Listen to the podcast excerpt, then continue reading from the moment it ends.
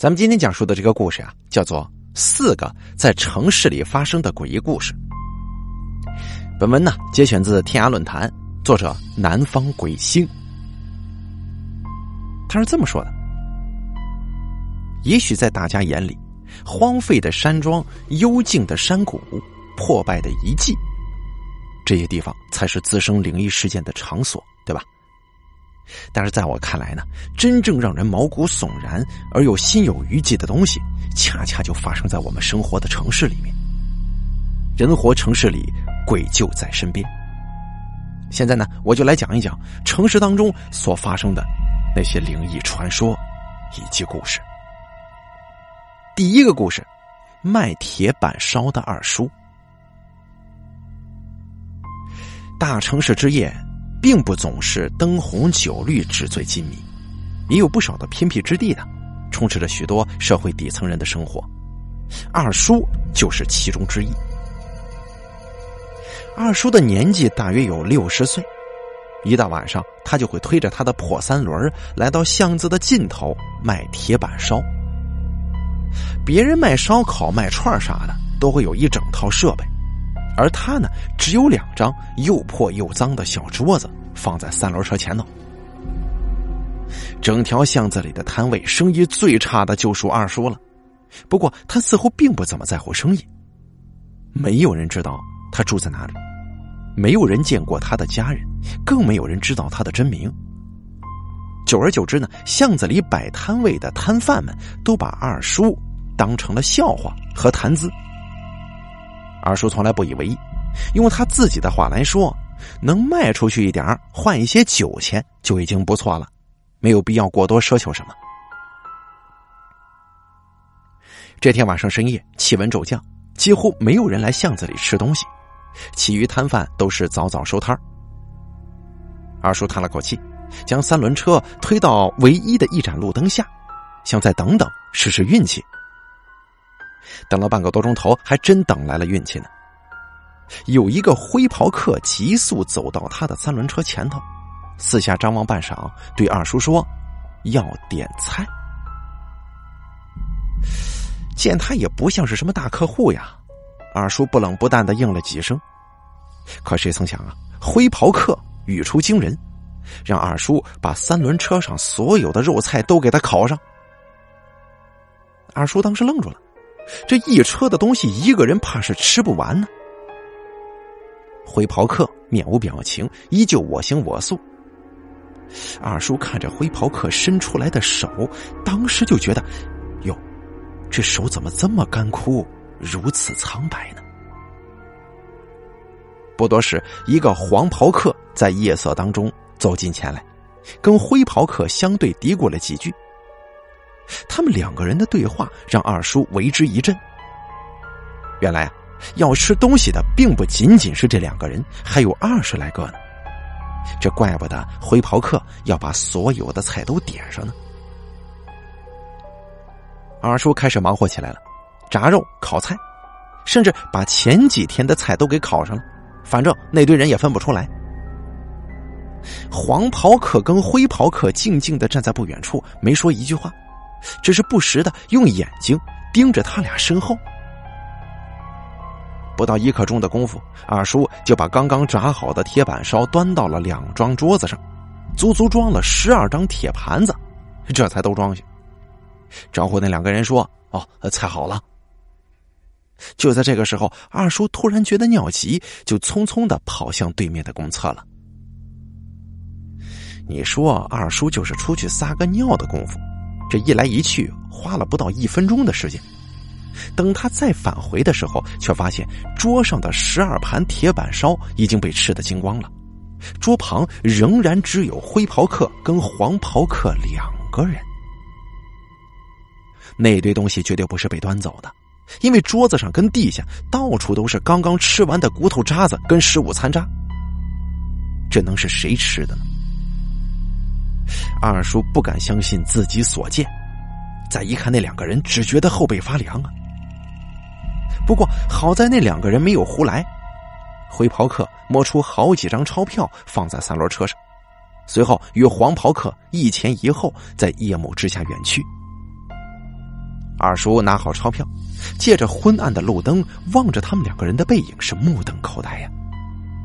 这看着看着，就在巷子的拐角处，灰袍客跟黄袍客突然凭空消失，巷子里只剩下二叔一个人了。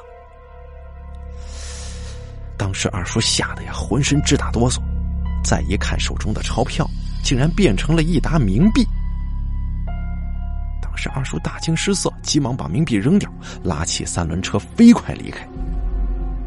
几秒钟之后，巷子里空空如也。只余下满地残渣。再接下来，二叔都没有来摆摊卖铁板烧了。刚开始的时候，有些摊贩还偶尔提及几句，但是几天之后呢，大家也都渐渐的不提了。这里呀，就好像从来都没有二叔这个人一样。不过，这条巷子里开始出现一件难以理解的事儿。每天晚上快到收摊的时候，总会有一些摊贩发现自家的东西不明就里的会少了一堆。这摊贩之间不会无聊到偷吃别人的食物啊，而周围的野猫野狗啥的也都被严密看管，没有机会来偷吃。那么偷东西的究竟是谁呢？这夜深人静啊，越想越不对劲儿。众摊贩听说城北有个柳道士精于此道。就凑钱去请他。这柳道士来到现场仔细查看，最后得出结论：此地在不久之前曾经出现过不干净的东西，那些东西在此停留之后，并未完全消失。众摊贩一听，你说我还在这儿摆摊干生意呢，就赶紧央求刘道士帮忙解决一下。这刘道士命人杀了一只活鸡，将鸡毛贴在巷子的墙上。再把鸡血泼在墙角，准备妥当之后，柳道士当众念咒做法。做完之后，告诉众人：“此事已了，你们呢不必再忧心此事了。”等这柳道士离开之后，众摊贩不知是谁说了一句：“哎，那那不干净的东西，恐怕不是二叔吧？”于是二叔在顷刻之间就成了众人眼中的灾星了。当天晚上，众摊贩果然没有再丢东西。到了次日晚间，一个人推着三轮车来前摆摊儿。哎，仔细一看，赫然是消失数十日的二叔啊！众摊贩看到他都是避之不及，没有人愿意跟他说一句话。到收摊之时，二叔的三轮车上少了很多的食物。二叔本想问问大伙儿，但是见众摊贩都躲避自己。便只能通过破口大骂来宣泄了。从那以后啊，每天晚上只有二叔的东西会莫名其妙的被偷，而其他摊贩则是相安无事。二叔虽有不甘，但是却无可奈何，无人跟他说话，再加上入不敷出呀，这钱没怎么挣，东西丢了不少，他的身体呀也变得越来越差了。在一次打扫三轮车的时候。二叔猛然发现，这三轮车车身的侧下方有八个用菜油写的字，上面写道：“生前惨死，只求饱饭。”二叔愣了很久，似乎想到了什么，默默的把摊尾收了。从那个时候起，二叔每天晚上依然丢东西，但是他不再骂人了，身体也看似好了不少。不仅如此，其他的摊贩经常见他蹲在角落发呆，一副跟空气交流的模样。数月之后，二叔病逝，巷子里亦没有再出现过丢东西的事儿。一好事的摊贩把前后发生的事儿就告诉了那个城北的刘道士。刘道士听闻之后大吃一惊，连夜赶往，最后不断摇头，悻悻而归呀。原来那天晚上的灰袍客跟黄袍客乃是阴兵差吏，押解二是于新鬼上路，途经此处，便点点菜吃饭。可是有一新鬼啊，刚死的，却暗中逃脱了，留在了这个巷子里，每天晚间偷吃众摊贩之食物，直到柳道士做法驱鬼，方才作罢。但是这柳道士道行不深呢。这新鬼仍然可以偷吃二叔的摊位上的东西。但是呢，二叔这人心善呢，他发现那底下八个字之后，也念及这个新鬼比较可怜，就不再建议了，反而因为有新鬼的陪伴而多活了几个月。二叔死了之后，这新鬼无食可偷，不久之后就魂飞魄散了。这是第一个故事，咱们接着往下来说第二个故事：娃娃机的人偶。雨晴、肖林、乐乐三个女孩是大学一个宿舍的姐妹，毕业以后都在城市里找到了工作，三个姐妹感情深厚，共同租在一处这个套三的电梯公寓。在一个周末，三姐妹携手看电影、逛街。短短一个下午的时间，三个女孩都买了不少的新衣服和新裙子。在回家的途中，偶遇一家公仔娃娃店，里面摆放有数十台抓娃娃机。三个姐妹兴致勃勃买币尝试。可是大家都知道啊，这娃娃机里的公仔不是那么好抓的。肖林跟乐乐把手里的币都投完，一个也没抓起来。啊，正值懊恼的时候，却见雨晴站在一台娃娃机的前方，正在凝神专注的看着。看向娃娃机里，只见有一堆穿着漂亮衣裙的金发人偶。两个女孩走上前去，目睹着雨晴摇摆这个抓杆，抓着人偶，连抓了十来次，没什么结果。那两个女孩就劝着雨晴：“赶快放弃吧，这东西不好抓的。”但是雨晴摇了摇头，继续买币尝试。看雨晴的表情，好像对娃娃机当中的人偶是志在必得呀。最终，在花费了一百元之后，爪子抓起人偶，扔出了出口。雨晴这算是成功了。拿起人偶抱在胸前，雨晴兴奋不已。这人偶穿着红色长裙，长着一双蓝色的眼睛，很是好看的。于是，三姐妹提着大包小包回到了公寓。回去之后，逛了一天，有点累，懒得做饭。三个女孩点好外卖，一边吃一边聊。而那只人偶就与买回来的衣服放在沙发上，等会儿再收拾。可吃完饭之后，雨晴一转头，她猛地发现那个人偶的蓝色眼睛微微的动了一下。雨晴当时愣了一下，就赶忙告诉肖林跟乐乐。两个女孩随即看过去，只见这人偶并没有什么异常。肖林就笑着说：“雨晴啊，你是不是眼睛花了？”乐乐也开玩笑的说：“雨晴，你抓了一只有灵性的人偶。”雨晴听的是又喜又骂呀，追着两个女孩打打闹闹。到了晚间，把东西收拾停当，三姐妹就各自回屋就寝。由于格外的喜欢这只人偶，雨晴将人偶放在床头边的柜子上，让他斜靠着墙壁，躺在床上玩了一会儿手机。雨晴这眼皮子就打架了，就准备关灯入睡。迷迷糊糊的时候，也不知道几点钟，睡梦当中的雨晴突然感觉到一股无形的压力就在自己身体的上方，压得她喘不过气来。雨晴只觉得呼吸困难，两手两脚亦被什么东西压住了，动弹不得。房间内漆黑一片，窗外的残月透进来些许月光，残光阴冷啊。雨晴浑身大冒直汗，艰难的睁开眼睛，借着月光看了过去，只见这屋子里头什么也没有。但是身上那股压力却是越来越强，压得他几乎窒息。床单、枕巾早已被汗水浸湿。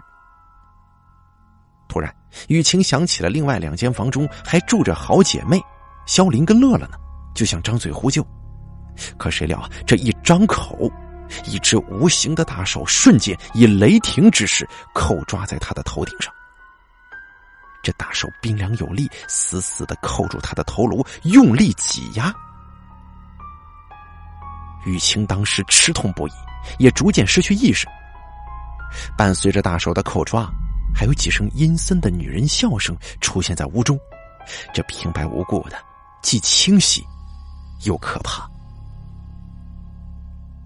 雨晴在昏死之前的一秒，用尽最后的力气，终于勉强扯开嗓子，高声大叫起来。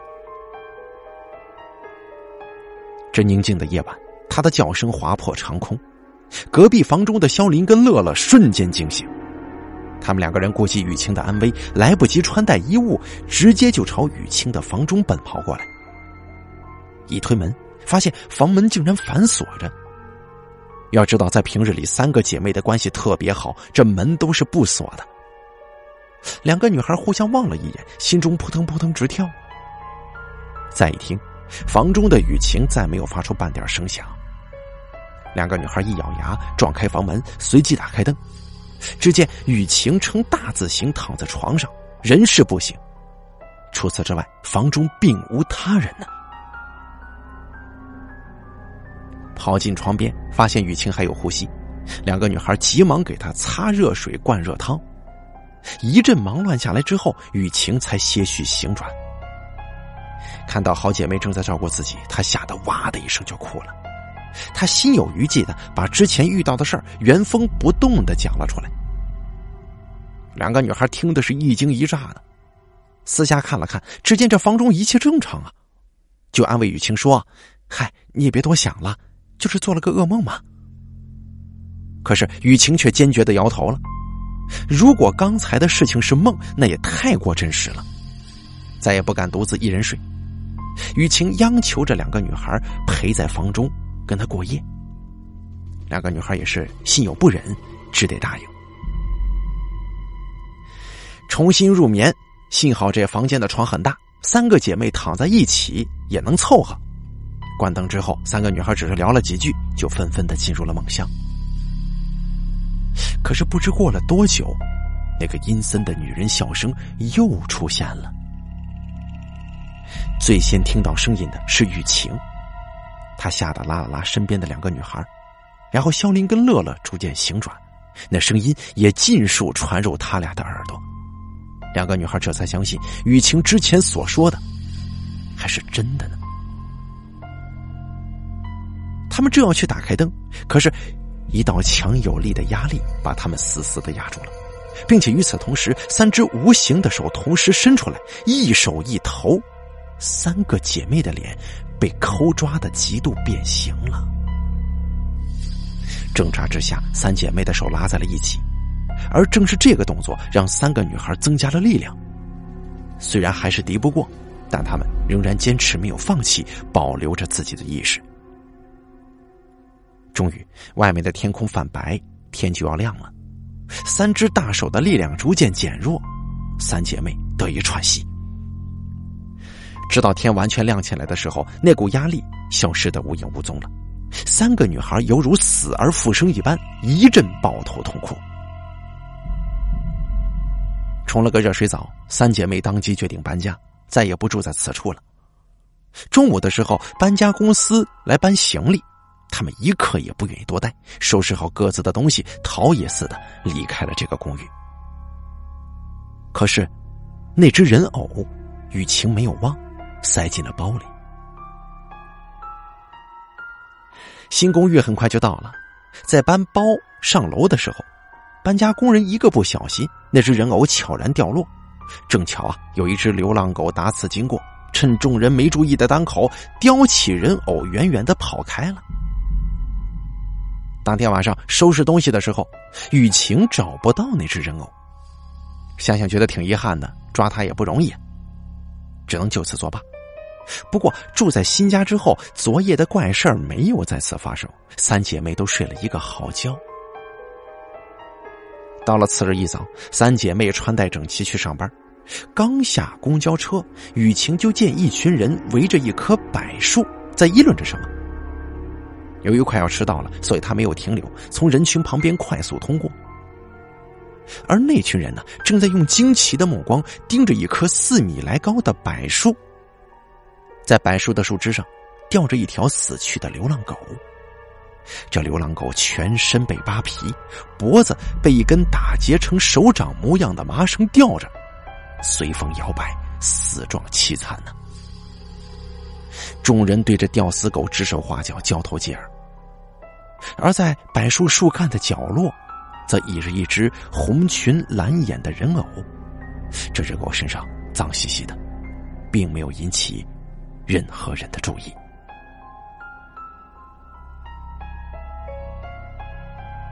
咱们接着给大家讲第三个故事：装饰画。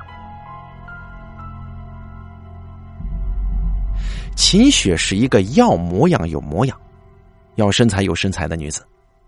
他呢，耳聪目慧，做事麻利，很受公司老板赏识，所以毕业还不到三年就被提拔为公司办公室副主任。这天呢，秦雪被派到南方的一座大城市出差。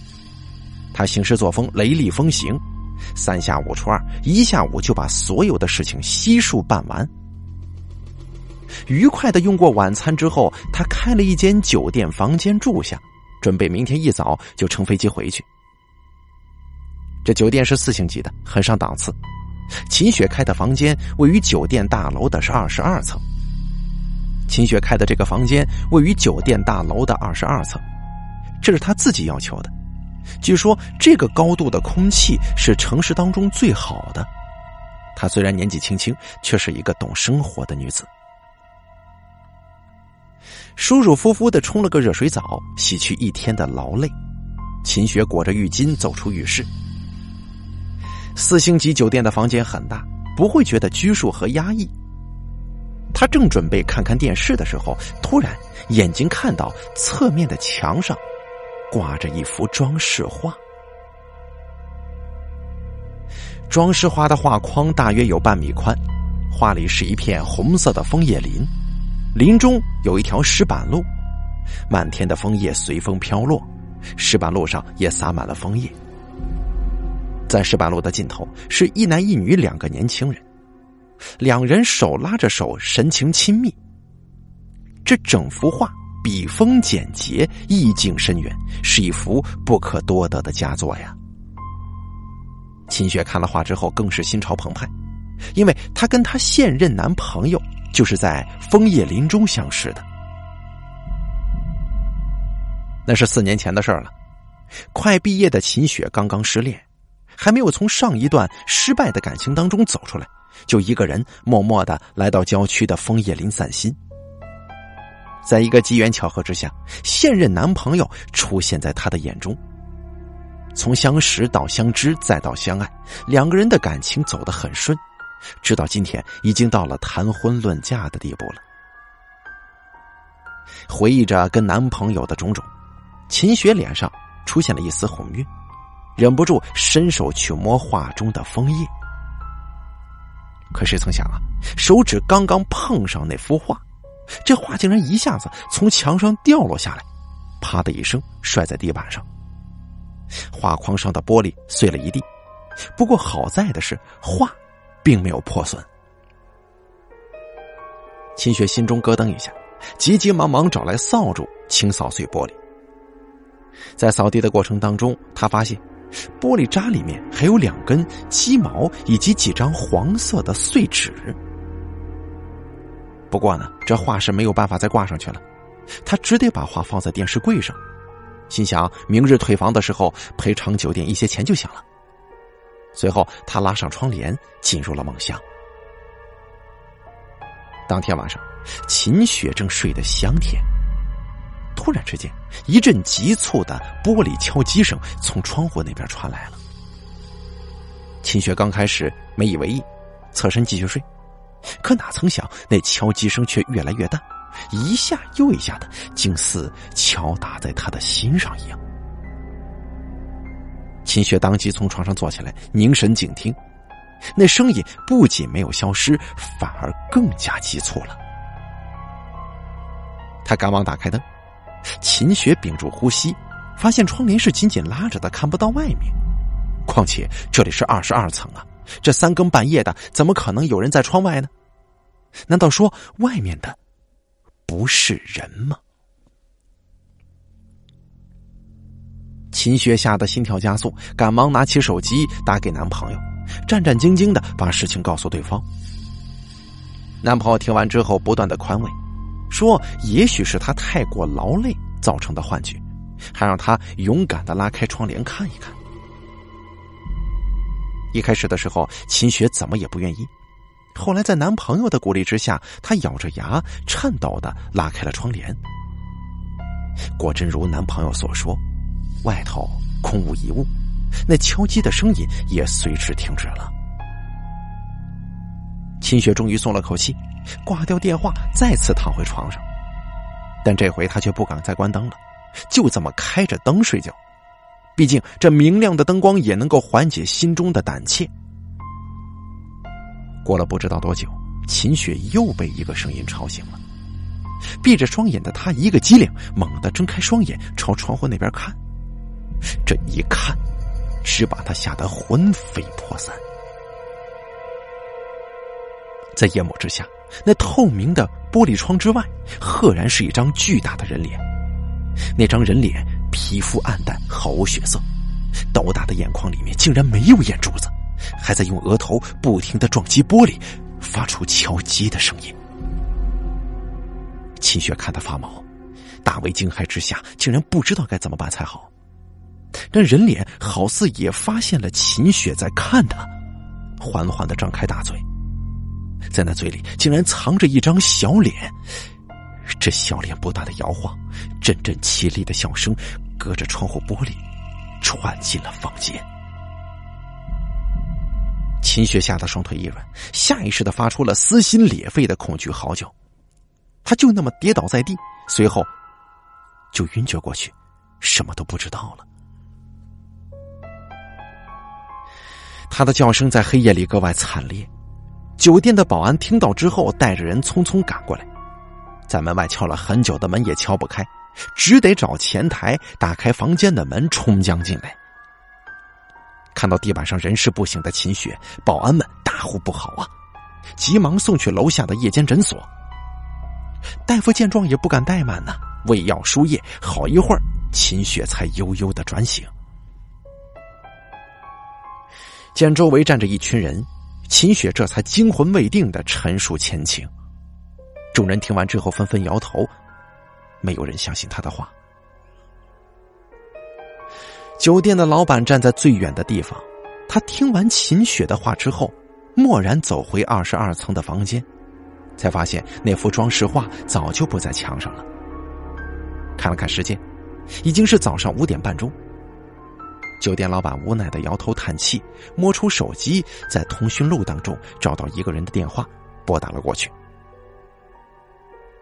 等到天亮，太阳没出来，一辆出租车停在酒店的门口。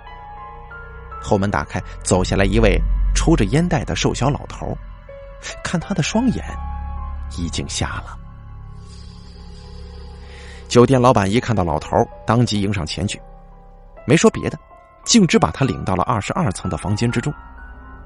刚进房，老头吐了一口烟，淡淡的说道：“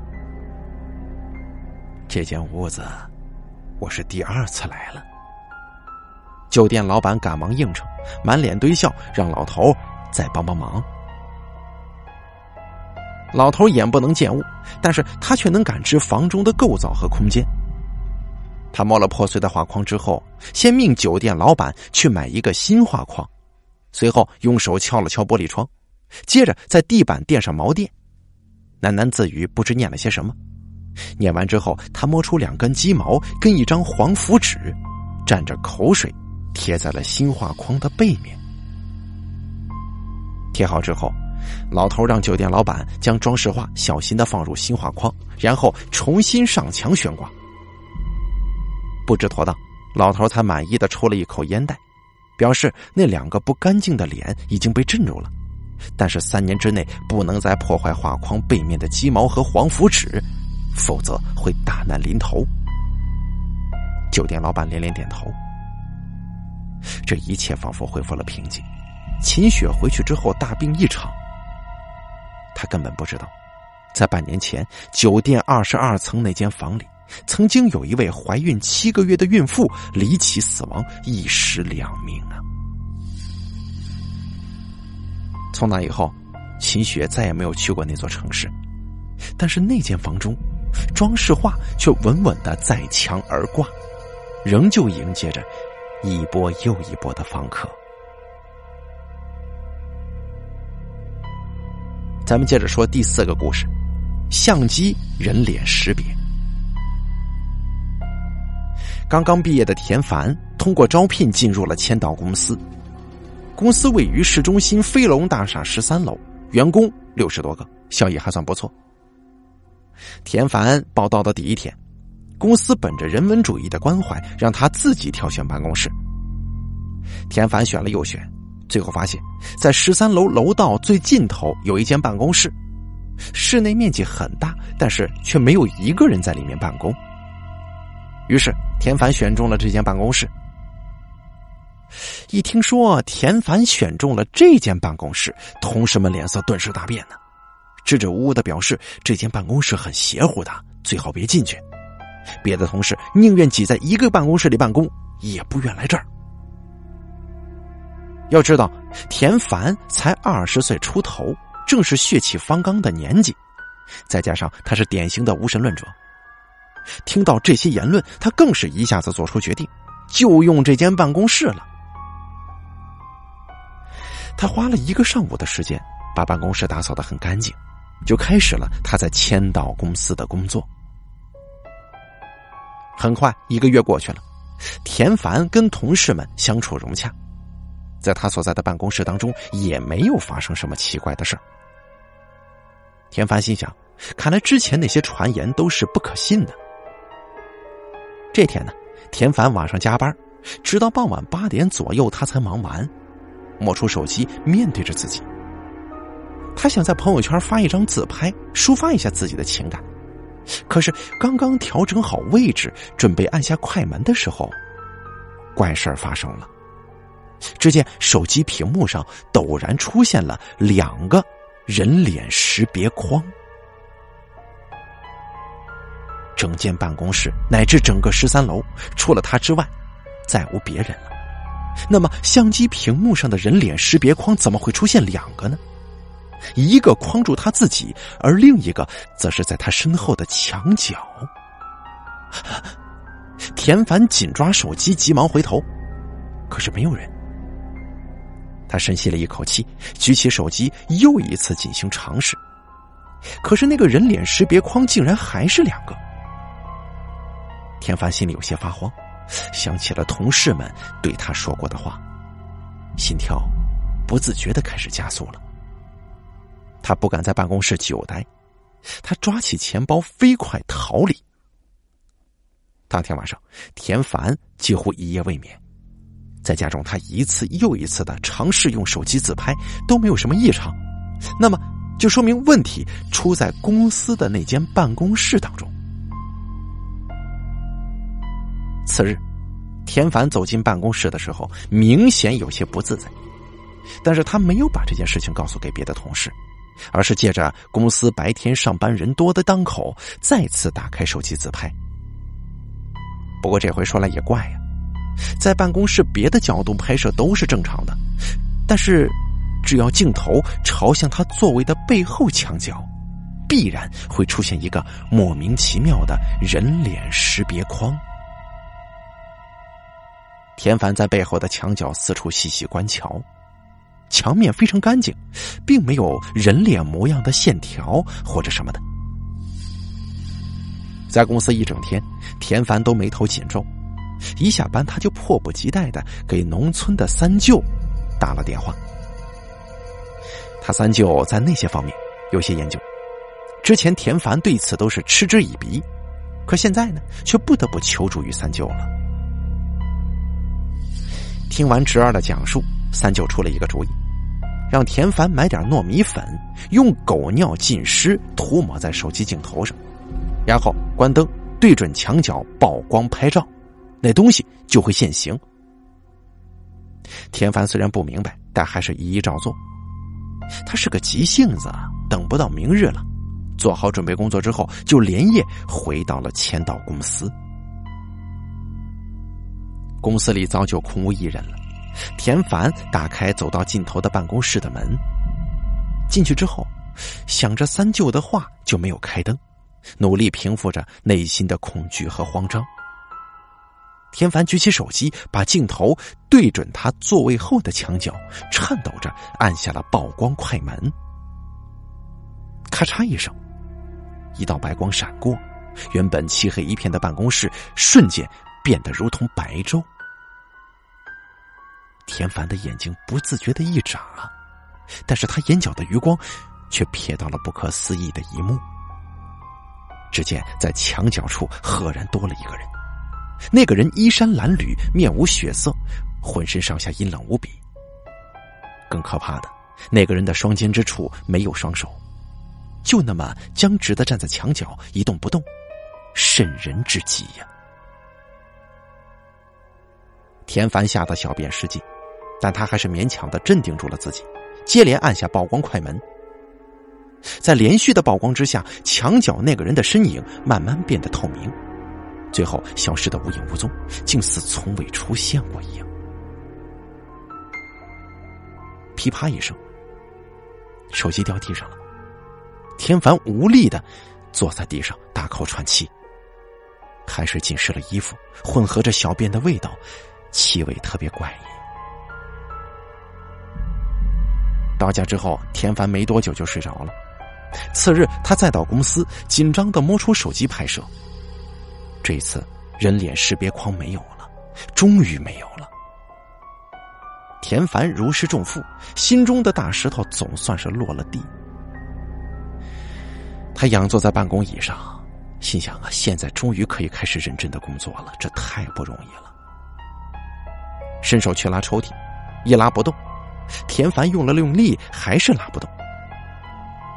办公桌的抽屉是没有锁的，平日里拉关都是非常的顺滑，可是今日却怎么拉也拉不动，而且这种拉不动不像是里面有东西卡住，而是有手在里面跟他对拉这种。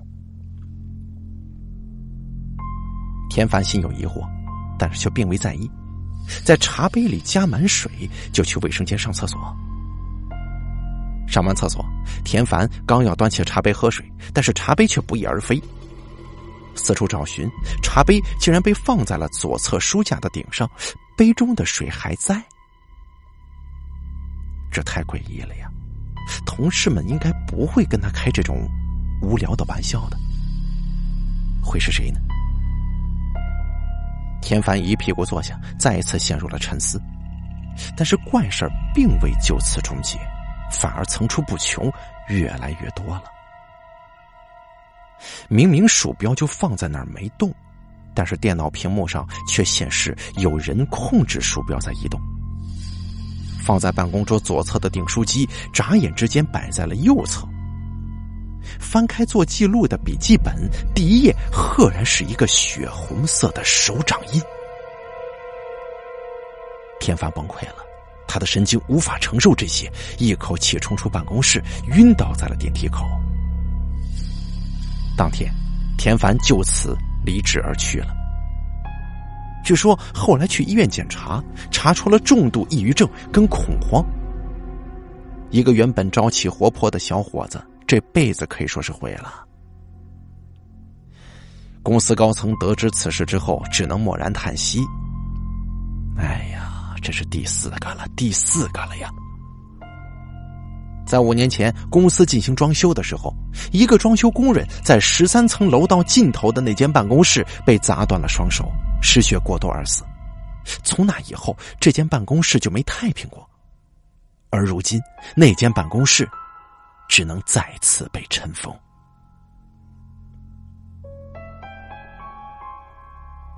好了。这四个发生在城市当中的诡异故事呢，咱们就说到这里了。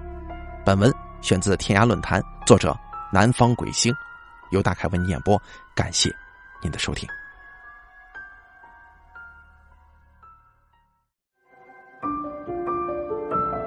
本期故事演播完毕。想要了解大凯更多的精彩内容，敬请关注微信公众账号“大凯说”。感谢您的收听。